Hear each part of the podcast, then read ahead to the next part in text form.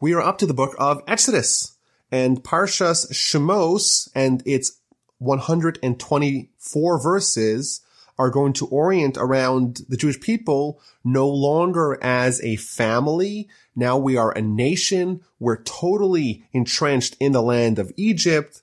And the book begins with quite a depressing chapter. Previously we had Joseph. He was our patron saint. He was our representative in Egyptian leadership. Joseph has passed. All of his brothers has passed.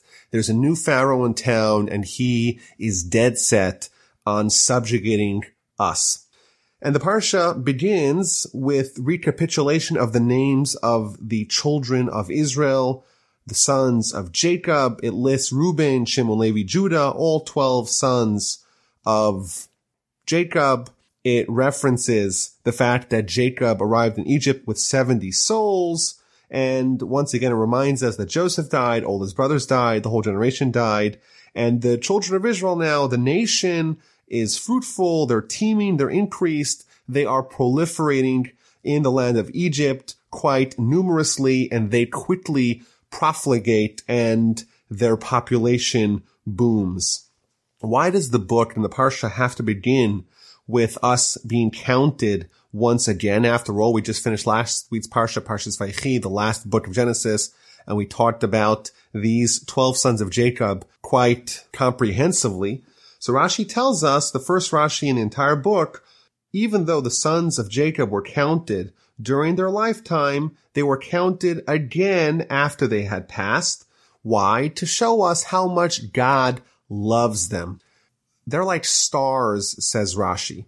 Just like every star is so powerful, so potent, so too the sons of Jacob, the patriarchs of the tribes of Israel, these people are so special. They're so cherished by God and God counts them again even after they have passed. An interesting idea. And the question could be posed, well, why specifically are we taught, are we taught this lesson at the beginning of the book of Exodus. After all, the fact that God loves them and the fact that they were counted even after they had passed could very well have fit into the end of last book, the book of Genesis. And perhaps the answer is that now we're going to begin a very depressing chapter, quite literally and figuratively in the history of the Jewish people. We're going to be dehumanized. We're going to be murdered. We're going to be enslaved. It's going to be a very sad time in our history. And perhaps we would think that, you know what? The Almighty kind of forgot about us. He doesn't care about us. He doesn't love us. If he did love us, well, how come he allowed all these terrible things to happen? And specifically to forestall such a thought, the Almighty counts us right at the beginning of this very dark phase of our history, he counts us again and reminds us that he still loves us and he's still with us in our despair. And it's not coincidental that Rashi highlights the fact that we're compared to stars. After all, stars you don't see during the day, only when it's dark outside, when things are dangerous, when things are uncertain, when there's a degree of hopelessness, it's nighttime. There's despair. That's when the lights shine. Now is a time where the Jewish people are going to experience darkness, and the Almighty reminds us He still loves us and we're still valuable and our stars are still shining amidst the night. There's a new king in Egypt he doesn't know of Joseph. Of course, he knows of Joseph. Joseph was a very important person in Egyptian history, but he makes believe that he doesn't know of Joseph. He ignores Joseph's contribution to the people of Egypt, and he begins a nefarious plot to destroy the children of Israel. He says to his people, behold, the people, the children of Israel, they're becoming so numerous. They're taking over the country. They'll overwhelm us. Let us outsmart them. Let us subjugate them. And that way we will save ourselves. He's going to use wisdom, use cleverness to enslave the Jewish people. There's going to be a cunning plot. He's going to scheme to destroy the Jewish people. The Midrash tells us that the Jewish people are going to be enslaved, but it's not going to happen overnight. Pharaoh is going to be very smart about it. He's going to know that it's not going to work to just enslave the Jewish people overnight. And therefore he developed an entire plot to trick us into becoming his slaves. He, be, he launched a patriotic program to build the infrastructure needed for the land of Egypt. And they would pay. And all loyal citizens should line up and sign up and join. And even Pharaoh himself joined. And once they got into a pattern of working, that's when they intensified the work. They pulled back the payment and they slowly eased them into slavery. They appointed taskmasters over the Jewish people. They built these storage cities, Pithom and Ramses, even though these places were ill suited to have major buildings and major construction, the Jewish people built it nonetheless. The Egyptians thought that this would be the way to subjugate, to weaken, to destroy the Jewish people, but as much as they would try to afflict them, in exact proportion to the persecution that the Jewish people experienced, that is precisely how strongly they continue to grow. The exact opposite happened. They tried to weaken the Jewish people and every action that they did to weaken them actually made the Jewish people stronger and the Egyptians became terribly disgusted with the Jewish people. Rashi tells us that they were like thorns in their eyes. They developed an irrational hatred. Nothing that the Jewish people could do could be viewed positively, positively, and they intensified their crushing harsh, harshness of their enslavement. They made their lives bitter with hard work, with mortar, with bricks, and with every labor of the field, and with every labor of the field. All their labors that they performed with them were with crushing harshness. The Midrash tells us that they would deliberately select jobs that the people were ill-suited to perform. A bit strong guy was given a very small task. A little frail guy was given a very crushing load to bear. The men were given the jobs of women. The women were given jobs of men. The old people were given what young people should do. The young people were given what old people should do. They weren't using their workforce, their slave force effectively. The objective was to crush them, but it did not work. And then the king of Egypt resorted to infanticide. He called the Hebrew midwives. Their names were Shifra and Pua, and he developed a plot to kill the Jews before they're even born. When you deliver the Hebrew woman, he tells them, and you see if it's a boy, as the baby is being born, you kill them. If it's a girl, you let them live.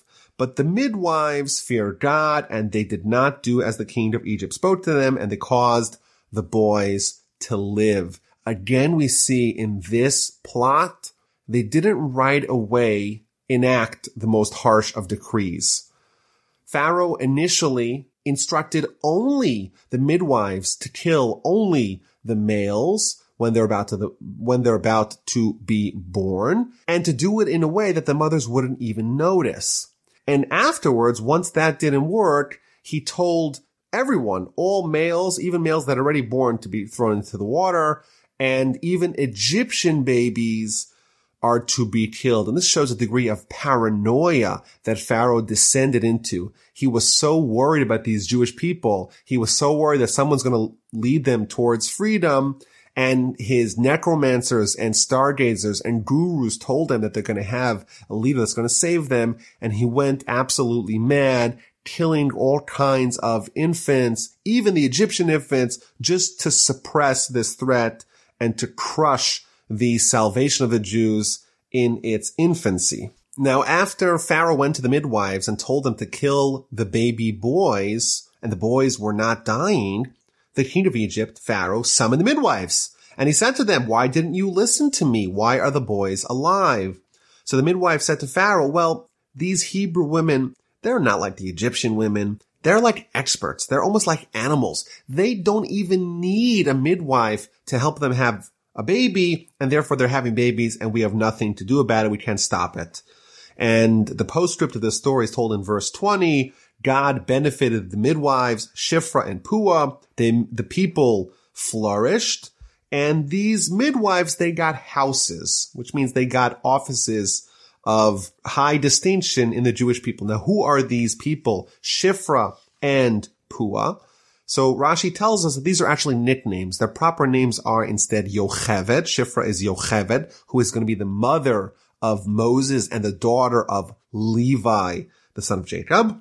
And Pua, well, that's Moses' older sister, and her proper name is Miriam. Why were Miriam and Yocheved called Shifra and Pua? Why were they given alternative names? So Rashi tells us the word Shifra means to beautify.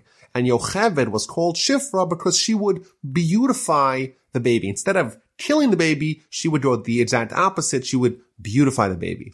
And Pua, that's Miriam, why is she called Pua? Because Pua, it sounds like a, a sound that someone would make if they want to coo the baby, if they want to sing a lullaby to the baby. And that's what she would do. Not only would she not kill the babies, but she would also comfort and coo the babies who were crying.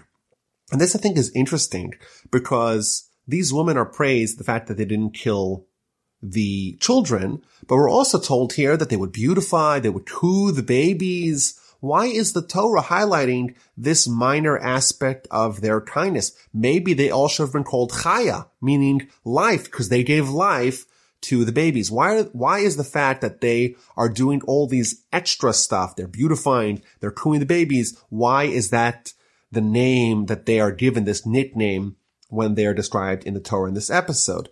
And I think the answer is that to not kill babies, that's no great achievement. Maybe anyone with some decency, with some basic morality would not kill babies, even if it means endangering their lives. But when Shifra and Pu, when, when Miriam and Yocheved, when they beautified, they caressed, they cooed, they sung to the babies, that demonstrated that not only were they not evil, but they were pleasant. They had love. They were in, they were personally invested in the well-being of the Jewish people and the women under their watch. And that specifically is what they are highlighted for, that they loved and they cared for those children. And the chapter ends with Pharaoh commanding his entire people, including the Egyptians, saying, every son that will be born into the river you shall throw him and every daughter shall you keep alive. Why did Pharaoh decree even on the Egyptians? So Rashi tells us, quoting from the Talmud, because his stargazers told him that today the savior of Israel was born, but we don't know. Was he born as an Egyptian or was he born as a Jew? But we do see, we can foretell that he's going to suffer with water. And as we know, Moses indeed suffered with water. His grave sin that he committed in the book of Numbers was that when God told him to speak to a rock, he hit the rock instead. Now, Pharaoh interpreted that, well, if he's going to be stricken by water, what I'll do is I'll take all the males, all the babies, and I'll throw them into the water. And even the Egyptians, they too will suffer that same fate. You can never be too careful. And this shows the, the insanity that Pharaoh descended into in his hatred of the, of the Jewish people. And this, I think, is, is one of the saddest chapters in the Torah. The Jewish people are enslaved. There's this genocidal murder of babies. There's hopelessness. this horrific cruelty that they're facing. And immediately there's hope. Moses is going to be born in the beginning of chapter two. And though he will only arrive at the grand stage in 80 years, only when he's 80 years old is he going to lead the Jewish people towards salvation, but the seeds of redemption are already planted amid the darkest hour.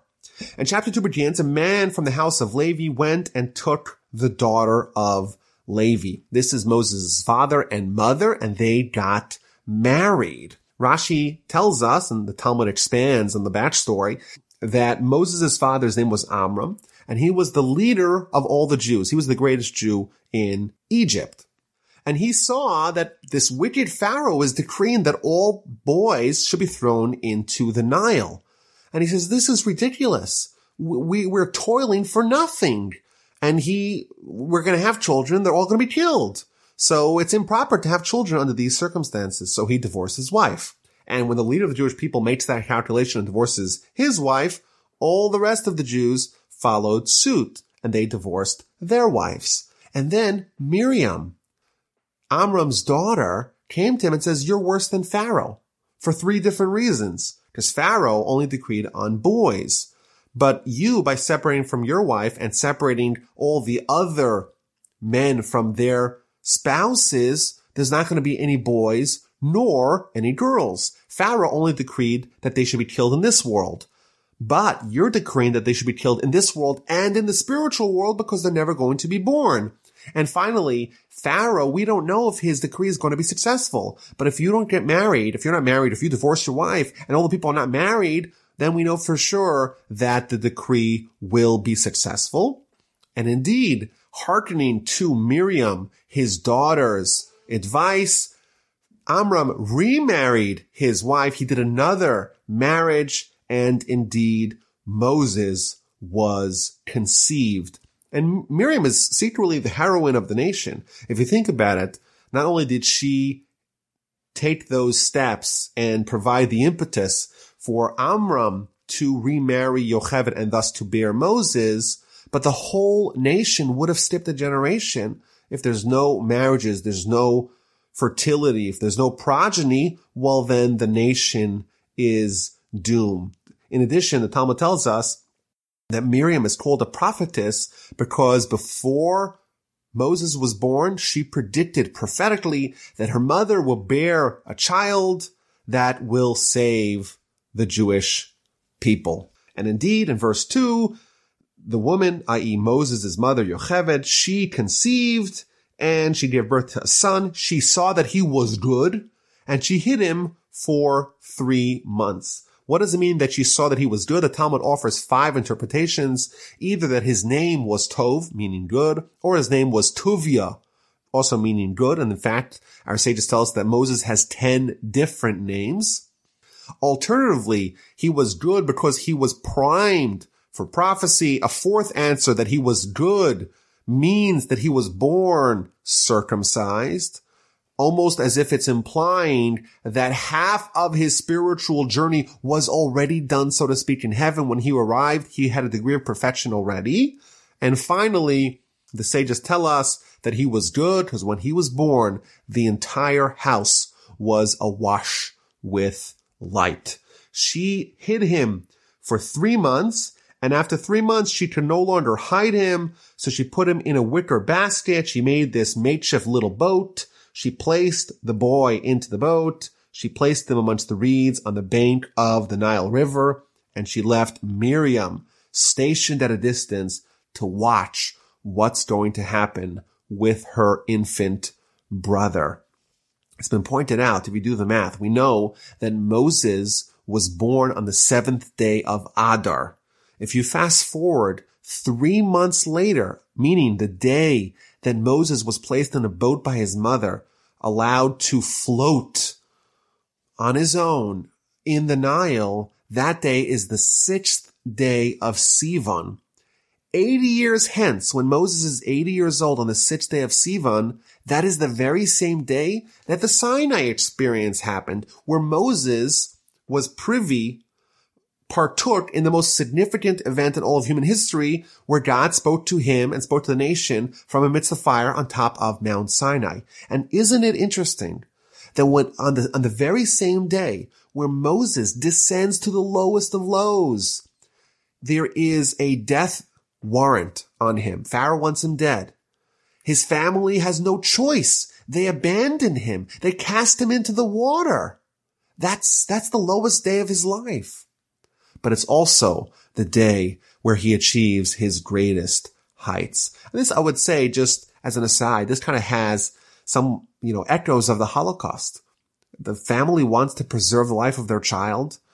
And in the Holocaust, they would drop off children by strangers or by Christian monasteries. Uh, my wife's grandfather, uh, she should live me well. She was part of the Kindertransport. They put her, she was five years old and living in Austria. They put her on a train and they sent her to England. And that's how she survived the war. But taking a five year old child, a tiny child, and sending them on their own. It's something that no parent would ever do unless the circumstances were so extenuating that that was the only choice that you had to save the child's life. It's better to save them, to have them be alive than to have them slaughtered by the barbarians. Moses is placed in a boat, a makeshift boat, and placed onto the river Nile, and his sister Miriam is watching from a distance to find out what's going to happen. Concurrently, Pharaoh's daughter goes down to bathe by the river. She's coming there with her maidens, and she sees a basket amongst the reeds. She sends her maidservant and they take it and she opens up. She sees that there's a little baby there and the baby's crying and she recognizes that this is a Jewish child. He's one of the Hebrews. She figures out why the kid is being put there and she takes pity on him. And she said, you know what? I am going to adopt this child. And of course, if you have a three month old baby, what's critical for you is to find someone who could be a wet nurse for the baby. Otherwise, the child will have nothing to eat. And meanwhile, his sister, Moses' sister, goes over to Pharaoh's daughter and says, shall I go and find you a wet nurse from the Jewish women who will nurse the baby for you? Rashi tells us that initially Pharaoh's daughter brought Moses to other Egyptian wet nurses, but Moses refused to suckle from those women. He said, almost kind of acting in this prophetic way, this mouth is going to talk in the future with God. How is it possible that this mouth could suckle from a non-Jewish source? And he refused to eat. And the daughter of Pharaoh was frantic trying to find someone that the child would be willing to eat from. And Moses' sister Miriam says, I have an idea and I'll find you a Jewish wet nurse. Maybe the child will eat from that source. And indeed, the girl, meaning Miriam, summoned the boy's mother, the actual biological mother of Moshe, and presented her before Pharaoh's daughter and said, this woman could be the nurse. Obviously, concealing the fact that this woman is the actual biological mother of her adopted baby. And Pharaoh's daughter says, okay, take this boy, nurse him for me, and I will give your pay. The Talmud tells us something amazing that the righteous people, not only do they get what they want, they get paid for it. Yocheved got what she wanted. She got her son back, so to speak. She was able to raise him for those critical few years before he was weaned. And she also got a stipend from Pharaoh's daughter for doing what she wanted to do anyhow. The boy grew up. He grew up those first few years together with his biological family, but under the understanding that he was the adopted son of Batya, the daughter of Pharaoh. He grew up and he is returned to the auspices of the daughter of Pharaoh and he was an adopted son to her. She named him Moses, Moshe. Why? Because she drew him from the water king min hamayim mishisihu. It's interesting that the name, the eternal name of Moses, even though our sages tell us that he had 10 different names, but the name that he's most commonly called is the name assigned to him by Pharaoh's daughter, not the name given to him by his parents. And it's actually a mystery. Some of the commentaries puzzle over how did the daughter of Pharaoh, how did she know Hebrew to know the name Moshe means Mishisihu. It's the same root as Mishisihu, meaning to draw him out. And there is one opinion that suggests that she actually was converting to Judaism and she indeed learned Hebrew. And it's also interesting that Moses actually grew up in Pharaoh's palace. And in retrospect, we could see how this was all part of the grand plan. Moses has to kind of straddle the very thin line between immersion into the Egyptian way of life, but also not forgetting his Jewish roots. He was accustomed to the ways of Egypt, of, of the Egyptians. He knew his way. He knew how to navigate amongst the people of the palace and all those skills will come in quite handy when he has to go negotiate with Pharaoh, but also his life and his life circumstances and his name even reminded him that he indeed was part of the Jewish nation. That's where he came from. And that's where his allegiances lied. And then we read about Moshe coming of age. It happened in those days that Moses grew up And he went out to his brethren and observed their burdens, and he saw an Egyptian man striking a Hebrew man of his brethren. This is the first episode of Moshe as an adult. Moshe, of course, Moses is going to be the central character in the rest of the Torah. In fact, at the death of Moses is the end of the Torah and the end of the book of Deuteronomy. And we see at the very beginning, that where we're introduced to him as an adult, we see a string of episodes that underscores his sterling character and the roots of why he became this great leader of the Jewish people and the greatest man that ever lives. The first thing we find out is that he goes out and he identifies with his brethren and he observes their burdens and he sees their suffering. He invests his heart and his eyes to suffer and empathize together with them. He sees what people are going through and that demonstrates his selflessness. He wasn't just living in the ivory tower of the palace. He cared what was happening to his brethren when they were enslaved. That is the root of his credentials for leadership. The Midrash tells us that God, so to speak, tells Moses, Moses, you were on a high platform and you went down to see the suffering of your brethren. I too will descend from my heavenly heights and I will talk to you. So Moses sees the Egyptian man striking a Hebrew man of his brethren. He turns this way and he turns that way. He sees that no one's there. There is no man. So he strikes down the Egyptian. He kills the Egyptian and he buries him in the sand. Moshe not only sees the suffering of the people, he takes action. He does not allow the evil of the Egyptian man striking the defenseless Hebrew of his brethren. He doesn't allow that to go without doing anything. And right away he takes action. He's intolerant of evil and he kills the perpetrator. Rashi tells us something fascinating. He turns this way and turns that way and saw that there is no man. What does that mean? He looks this way into the man itself, looks that way and sees that this Egyptian man is not destined to have a Jewish convert. There's no spiritual spark within him that will eventually bear fruit. And therefore he was able to kill him. Alternatively, we could say that Moses looked this way and looked that way, meaning Moses, after all, was a bit conflicted. He had his Egyptian roots. He had his Jewish roots. So he looked this way and he looked that way. And he realized that there is no man. You can't be partially Egyptian, partially Jewish. You have to choose your side. And he saw, look this way, look that way. There is no man. And what does he do? He strikes down the Egyptian. That is a description of Moses' first day as an adult. And the next day he went out and behold, now there's two Hebrew men and they're fighting. And again Moshe intervenes. He said to the wicked one, why do you strike your fellow? He's trying to break up a fight between two Jews. And this individual responded to Moses, who appointed you as a dignitary? Are you a ruler? Are you a judge over us? Are you going to kill me like you killed the Egyptian yesterday? Moshe's frightened and he said, Oh no, the matter has been known. Pharaoh hears what happened, but that Moses killed the Egyptian and he tries to kill Moses and Moses had to flee and he settles in the land of Midian and he arrives at the well. There's two Jews fighting. Rashi tells us who are these two Jews? Dasam and Aviram, Dathan and Abiram.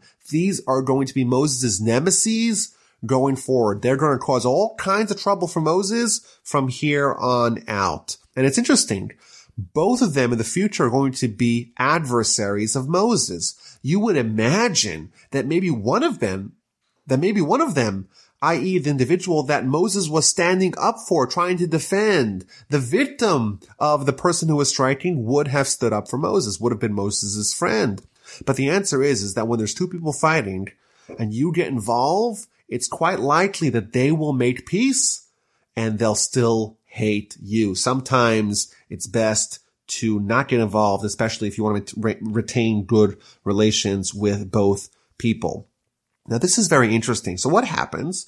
Moses find is frightened and he said, indeed the matter is known. So you read this quite simply. What it seems like is that Moses becomes frightened because now these Jews are talking about his crime, his murder of the Egyptian that happened yesterday. Rashi has an entirely different way of reading this verse. Moses was fearful. Moses became frightened. What he, what did he become frightened for? He became frightened because he realized that the Jewish people have snitches. And therefore he was worried maybe they don't have the merits to be redeemed, to be saved. And then he says, indeed, the matter is known. So again, read it quite simply. It sounds like indeed the matter of his crime of yesterday became known. And maybe that's the simple understanding. But Rashi brings a midrashic interpretation and the matter that Moses was always wondering about.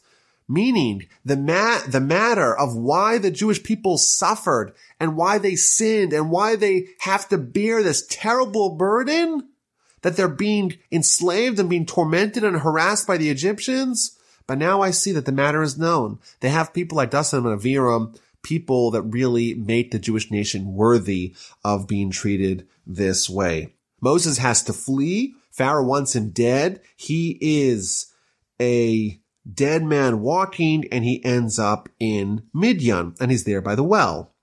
He goes to the well because Jacob, his forefather, his great grandfather from his mother's side, also when he wanted to settle down and get married, he too went to find a spouse by the well. And at the well, there are a bunch of girls, and they're the, the daughters of Jethro, who's the minister of Midian. They come to give water to their father's sheep, but they're being harassed by the rest of the shepherds and they drive them away.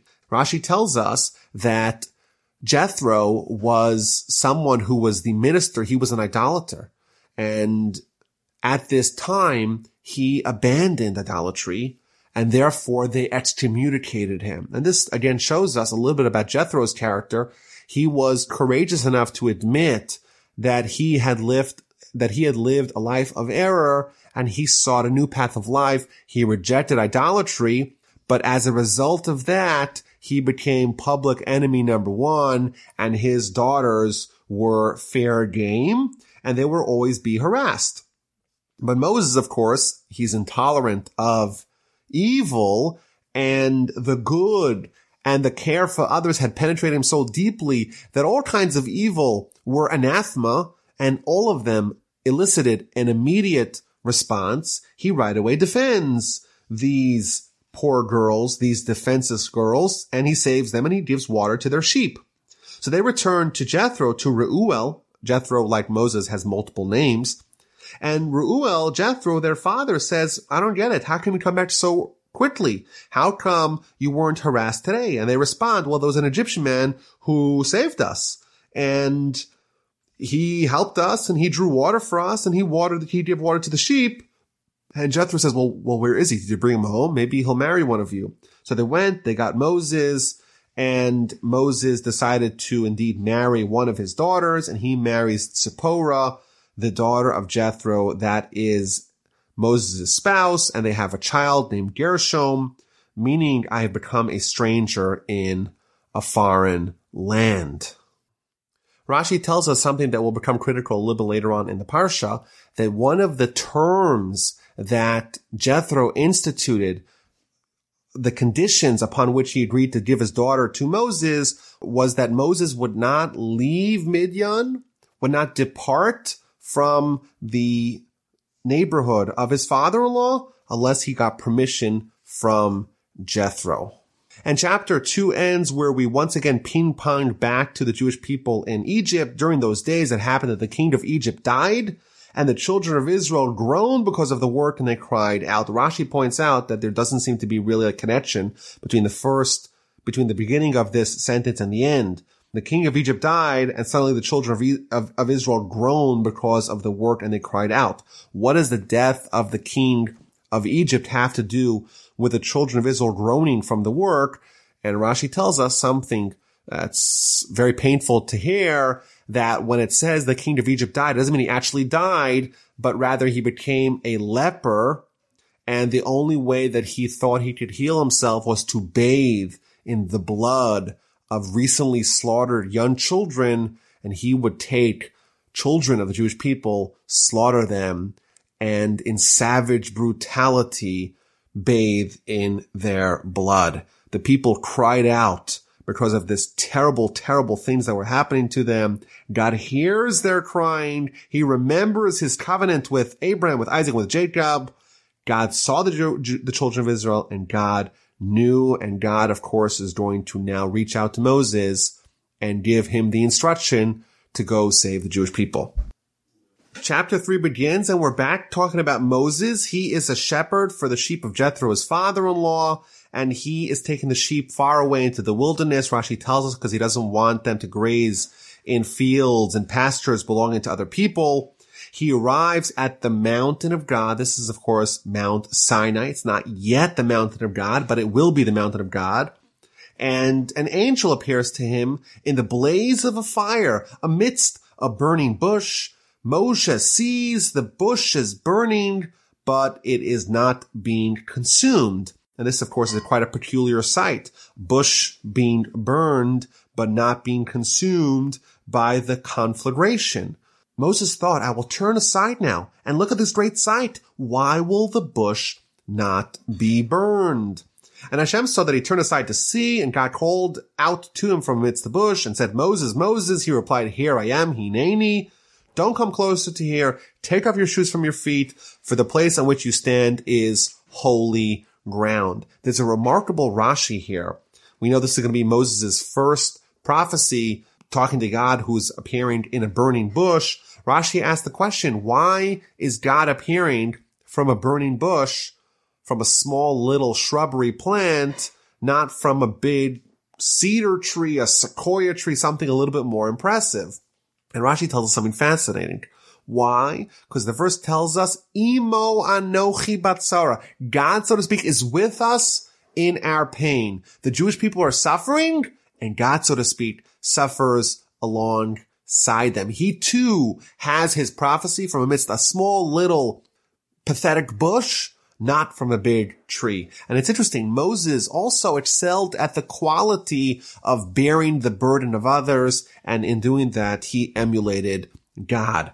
Maybe we could even say that God tells him to take off his shoes. This is maybe the ultimate quality of leadership, the ultimate act of selflessness. After all, your shoes meld to your feet, but a great leader has to be able to walk not only in his own shoes, but in the shoes of others. Take off your shoes, Moses is told. And this begins what ends up being a week of deliberation, of negotiation, where God initially tells Moses, go save the Jewish people, and Moses is going to po- pose all kinds of reservations and all kinds of excuses to get out of this responsibility. God tells Moses, I am the God of your father, God of Abraham, the God of Isaac, the God of Jacob. Moses hid his face. He was afraid to gaze towards God. God continues, I've seen the affliction of my people that is in Egypt, and I have heard its outcry. I'm, I'm partaking, I'm, I'm noticing everything that's happening to the Jewish people. Behold, the outcry of the Jewish people has come to me. I've also seen the oppression with which the Egyptians oppressed them. And now I will dispatch you. You'll go to Pharaoh and you shall take my people out of Egypt. And Moses poses two rebuttals. First of all, who am I that I should go to Pharaoh. I'm not worthy of talking to kings. In addition, why are the Jewish people meritorious of them being saved? And God responds with answers to both questions. For I shall be with you. Indeed, maybe you yourself, you're not worthy of being saved, but I will go with you and therefore it's really me who's going to be operating via you. In addition, the Jewish people, they are the nation that's going to receive the Torah, and therefore they already today have the merits of Sinai and the merits of being saved. So again, Moshe asked two questions. He posed two reasons why he's not a good candidate, and God answers both. And Moses continues. Verse 13, Moses said to God, Behold, when I come to the children of Israel and say to them, the God of your forefathers had sent me to you, and they say to me, what is his name? What shall I tell them? Which name of God should I say sent me to go save the Jewish people? The Ramban tells us here that the names of God, the many names of God refer to the different kinds of treatment that he has with the world. Moses wanted to know with which treatment will the Jewish people be tended to. Of course, there's a big brouhaha regarding the names of God in the Torah, but in truth, each one of them connotes a different form of a relationship. And therefore, Moses was asking not which name of God, but which relationship that is manifested in which, in those names of God, which one of those will be displayed during the Exodus. And God says, okay, I'll tell you which name. The name is I shall be as I shall be. This is one of the names of God. I will be with you now. I will be with you in every subsequent suffering, exile, painful experience that you will experience. I will always be with you. Tell the Jewish people that the characteristic, the treatment that is going to save them is the characteristic, so to speak, of God, where he's with us in our pain, not only this pain, but also future pains. And Moses responds, I can't go to the Jewish people and tell them that name. They're now suffering one tr- tremendous pain, tremendous suffering. It's enough for them to worry about this one. They don't need to worry about future pain and suffering. And indeed, God says, okay, so shall you say to the children of Israel, Hashem, the God of your forefathers, the God of Abraham, the God of Isaac, the God of Jacob, that name of God has dispatched me to you. This is my name forever, and this is my remembrance from generation to generation. You have the name, you have the mandate. Your third question has been answered. Go and gather the elders of the children of Israel and tell them that we are going to begin the Exodus and go to the land of Israel. They'll listen to you. You come to Pharaoh and you'll tell the Jewish people the secret code. If you remember last week, Jacob and Joseph, before they died, they gave the Jewish people a secret code that's going to be uttered by the ultimate savior of the Jewish people. God sends him with that code. Go gather the elders, tell them the code, and then go to Pharaoh and tell Pharaoh that we want three days of respite. We want to go for a three day journey into the wilderness and to bring offerings and sacrifices to Hashem our God. And then we will come back. In, in essence, God's telling Moses, you're going to gather the elders and you're going to make a petition to Pharaoh to take the Jewish people on a three day spiritual uh, oasis into the wilderness to bring sacrifices to God. Now, one of the questions that's been asked is, is that, is this three day plan, is it just a ruse, just a way to get Pharaoh to sign off on the deal, or is it really the plan? And I think the answer is that you remember when God told Abram about the enslavement, it was supposed to be a 400 year enslavement. In reality, the Jewish people only stayed in Egypt for 210 years. They really had 190 years left to go. But the problem was that the Jewish people were now at the depths of spiritual decay. And they couldn't last. They couldn't withstand another 190 years of exile and maintain their identity. And the plan was to take a three day spiritual oasis to invigorate them with the strength to withstand another 190 years of exile. Ultimately, of course, what ended up happening is that Pharaoh didn't agree to that, and therefore he lost his leverage. And when the Jewish people left, they left permanently. And retroactively, those, that 400 year clock began ticking, not when the Jewish people got to Egypt, but instead with the birth of Isaac. It seems like Moses is going to sign off on this plan. But chapter four begins that Moses responds, no, they won't believe me. They won't listen to my voice. They'll say God did not appear to you. Moses is posing a fourth challenge to God's plan. They're going to question. They'll say I'm a fraud. They'll say I'm a charlatan. They say God really didn't appear to me. And God says, okay, I'll give you a few tricks. I'll give you a few miracles that will prove the legitimacy of your, of your prophecy. Take the staff, throw on the floor, turns into a serpent, stick your hand into your shirt, pull it out, it turns white, it turns leprous, and stick it back in, and it turns back to its regular color. And Rashi tells us that both of these two miracles, both of them highlight the fact that Moses spoke negatively about the Jewish people. He spoke Lashon Hara about the Jewish people, and therefore he was reprimanded by having the signs shown to him, both to represent Lashon Hara, evil talk, i.e., that is what the snake does, and that, and someone who speaks evil talk gets their hand turned into leprosy. Moshe questioned the Jewish people. He questioned the faith of the Jewish people. They won't believe me, but they are believers. And because Moshe spoke negatively about the Jewish people, therefore he was essentially punished by being berated that he spoke negatively about the Jewish people and therefore it turned into a serpent. The staff, in addition, he was punished by having his hand stuck into his shirt and pulled out as leprosy. And finally, Moses launches two more reasons why he is not the right man. He doesn't speak well. I'm not fluid. I can't talk very clearly. And finally, he tells God, you know what? Send someone else. Meaning send Aaron. And Rashi tells us something very important. Rashi tells us that really this entire seven day of the seven days of negotiation, this whole back and forth, this whole dialogue that takes a whole chapter between God and Moses. God tells him go and Moses says no. And he launches six different reasons why he's not the right man for the job. All of that was really because Moses did not want to offend his older brother Aaron. His older brother Aaron is a great man. He's a prophet. Moses thought that he's not the right guy for the job. Aaron is. And if Aaron sees his baby brother taking this important role of leadership, he's going to be offended. He's going to be envious. And therefore Moses concocted all these problems just to push it away and give the job to Aaron. And that was his final protest. Let Aaron go instead of me. And God responded. The wrath of Hashem burned against Moses and he said, is there not Aaron your brother, the Levite? I know he will surely speak. Moreover, behold, he is going out to meet you, and when he sees you, he will rejoice in his heart. Aaron is the only person in the Torah that the Torah testifies that he has no envy.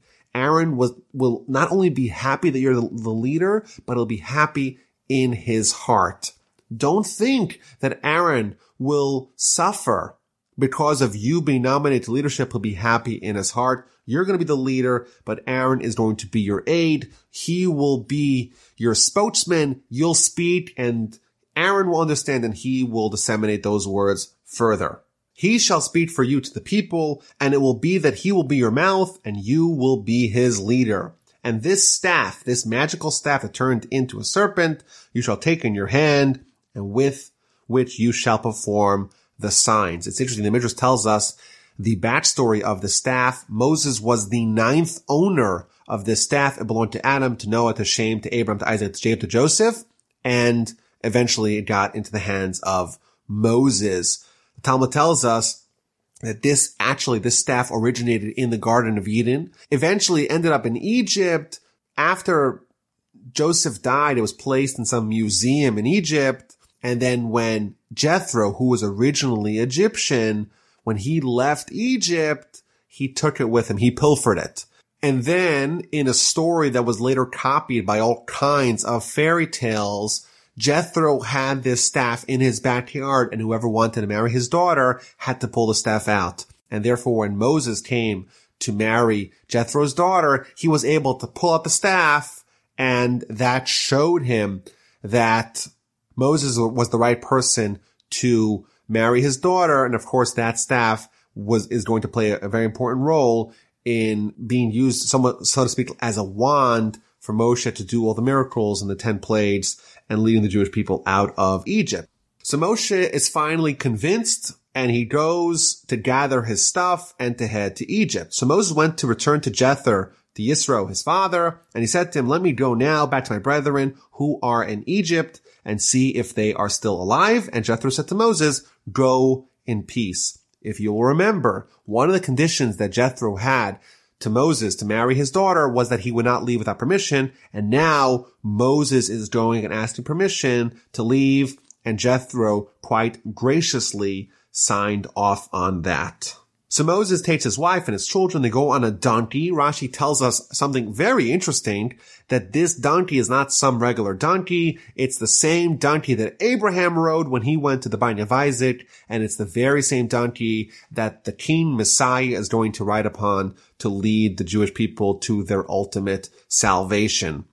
This sounds like it's some idea in transportation. He's not, he's not going to come in a Cadillac. He's going to come in a donkey. What this actually means is that in Jewish literature, the term donkey, of course, refers to an animal, but it also refers to an idea. The word chamor, which is the Hebrew word for donkey, is etymologically similar to the word chomer, which means physicality. When someone is riding a donkey, it means they're in total control of their instincts, of their physicality. Abraham, Moses, Messiah, the three greatest paragons of our history, all of them exemplify that they were the rider, they were in total control, they had the reins over the donkey. And God tells Moses, when you return to Egypt, you're going to do all these miracles. Go to Pharaoh and tell Pharaoh, let the Jewish people go. And if you refuse, I shall kill your firstborn son. Part of the deal is that Moshe has to have the temerity, the chutzpah, to go tell an autocrat, maybe the most powerful person in the world, if you don't listen to me, I will kill your firstborn son. There's a very odd episode that happens along the way. Uh, Moses is stopping off in a hotel. Uh, he is attacked by a snake. And the reason why he's attacked by a snake is because he didn't circumcise his next son, Eliezer. His wife realizes what happens. She quickly circumcises the baby and the snake uncoils from Moses and slithers away. And now God speaks to Aaron and tells Aaron, go meet Moses and they rendezvous by the mountain of God and they compare notes. And these are brothers who haven't seen each other for many decades.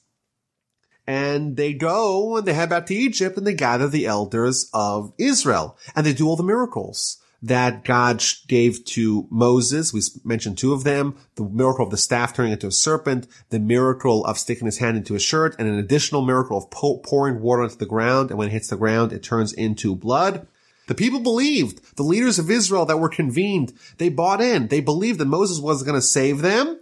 And they started heading out to Pharaoh. And who arrives at Pharaoh's door? And afterwards, chapter 5 begins, Moses and Aaron arrive at Pharaoh's door. Only Moses and Aaron arrived there. Those elders, they kind of slunk away.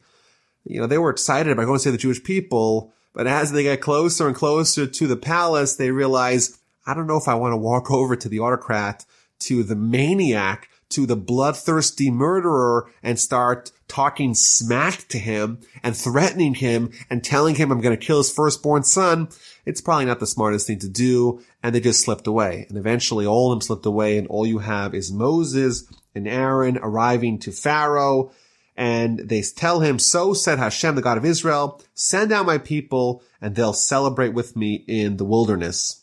And Pharaoh is totally not impressed. Who is this God that I should listen to? Who is this God of Israel? And they said to him, this is the God of the Hebrews. All he, all we want is a three day journey to the wilderness to bring sacrifices to God. And the king of Egypt said to them, what, what are you doing here? You know, these people, they're servants. Why are you coming up with all these cockamamie ideas? Why are you disturbing the people from their work? You're making it worse, not better the people, they must be, they're not working hard enough and they're coming up with all these fantasies of being saved. This is not going to happen. We are going to make their lives a little bit more busy to banish any feelings of redemption. And Pharaoh is totally not impressed with Moses and Aaron, does not give in to their demands, of course not, but instead makes life much worse for the Jewish people. It used to be that they were given straw, the material needed to make the bricks that they had a quota to fulfill every day.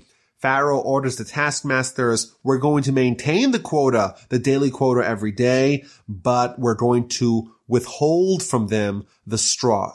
In effect, we're going to add another component. They're no longer going to be get, going to be given the straw. They're going to have to find the straw and use the straw to make the bricks, but their load of bricks, the quota that they need to produce every day is not going to be reduced.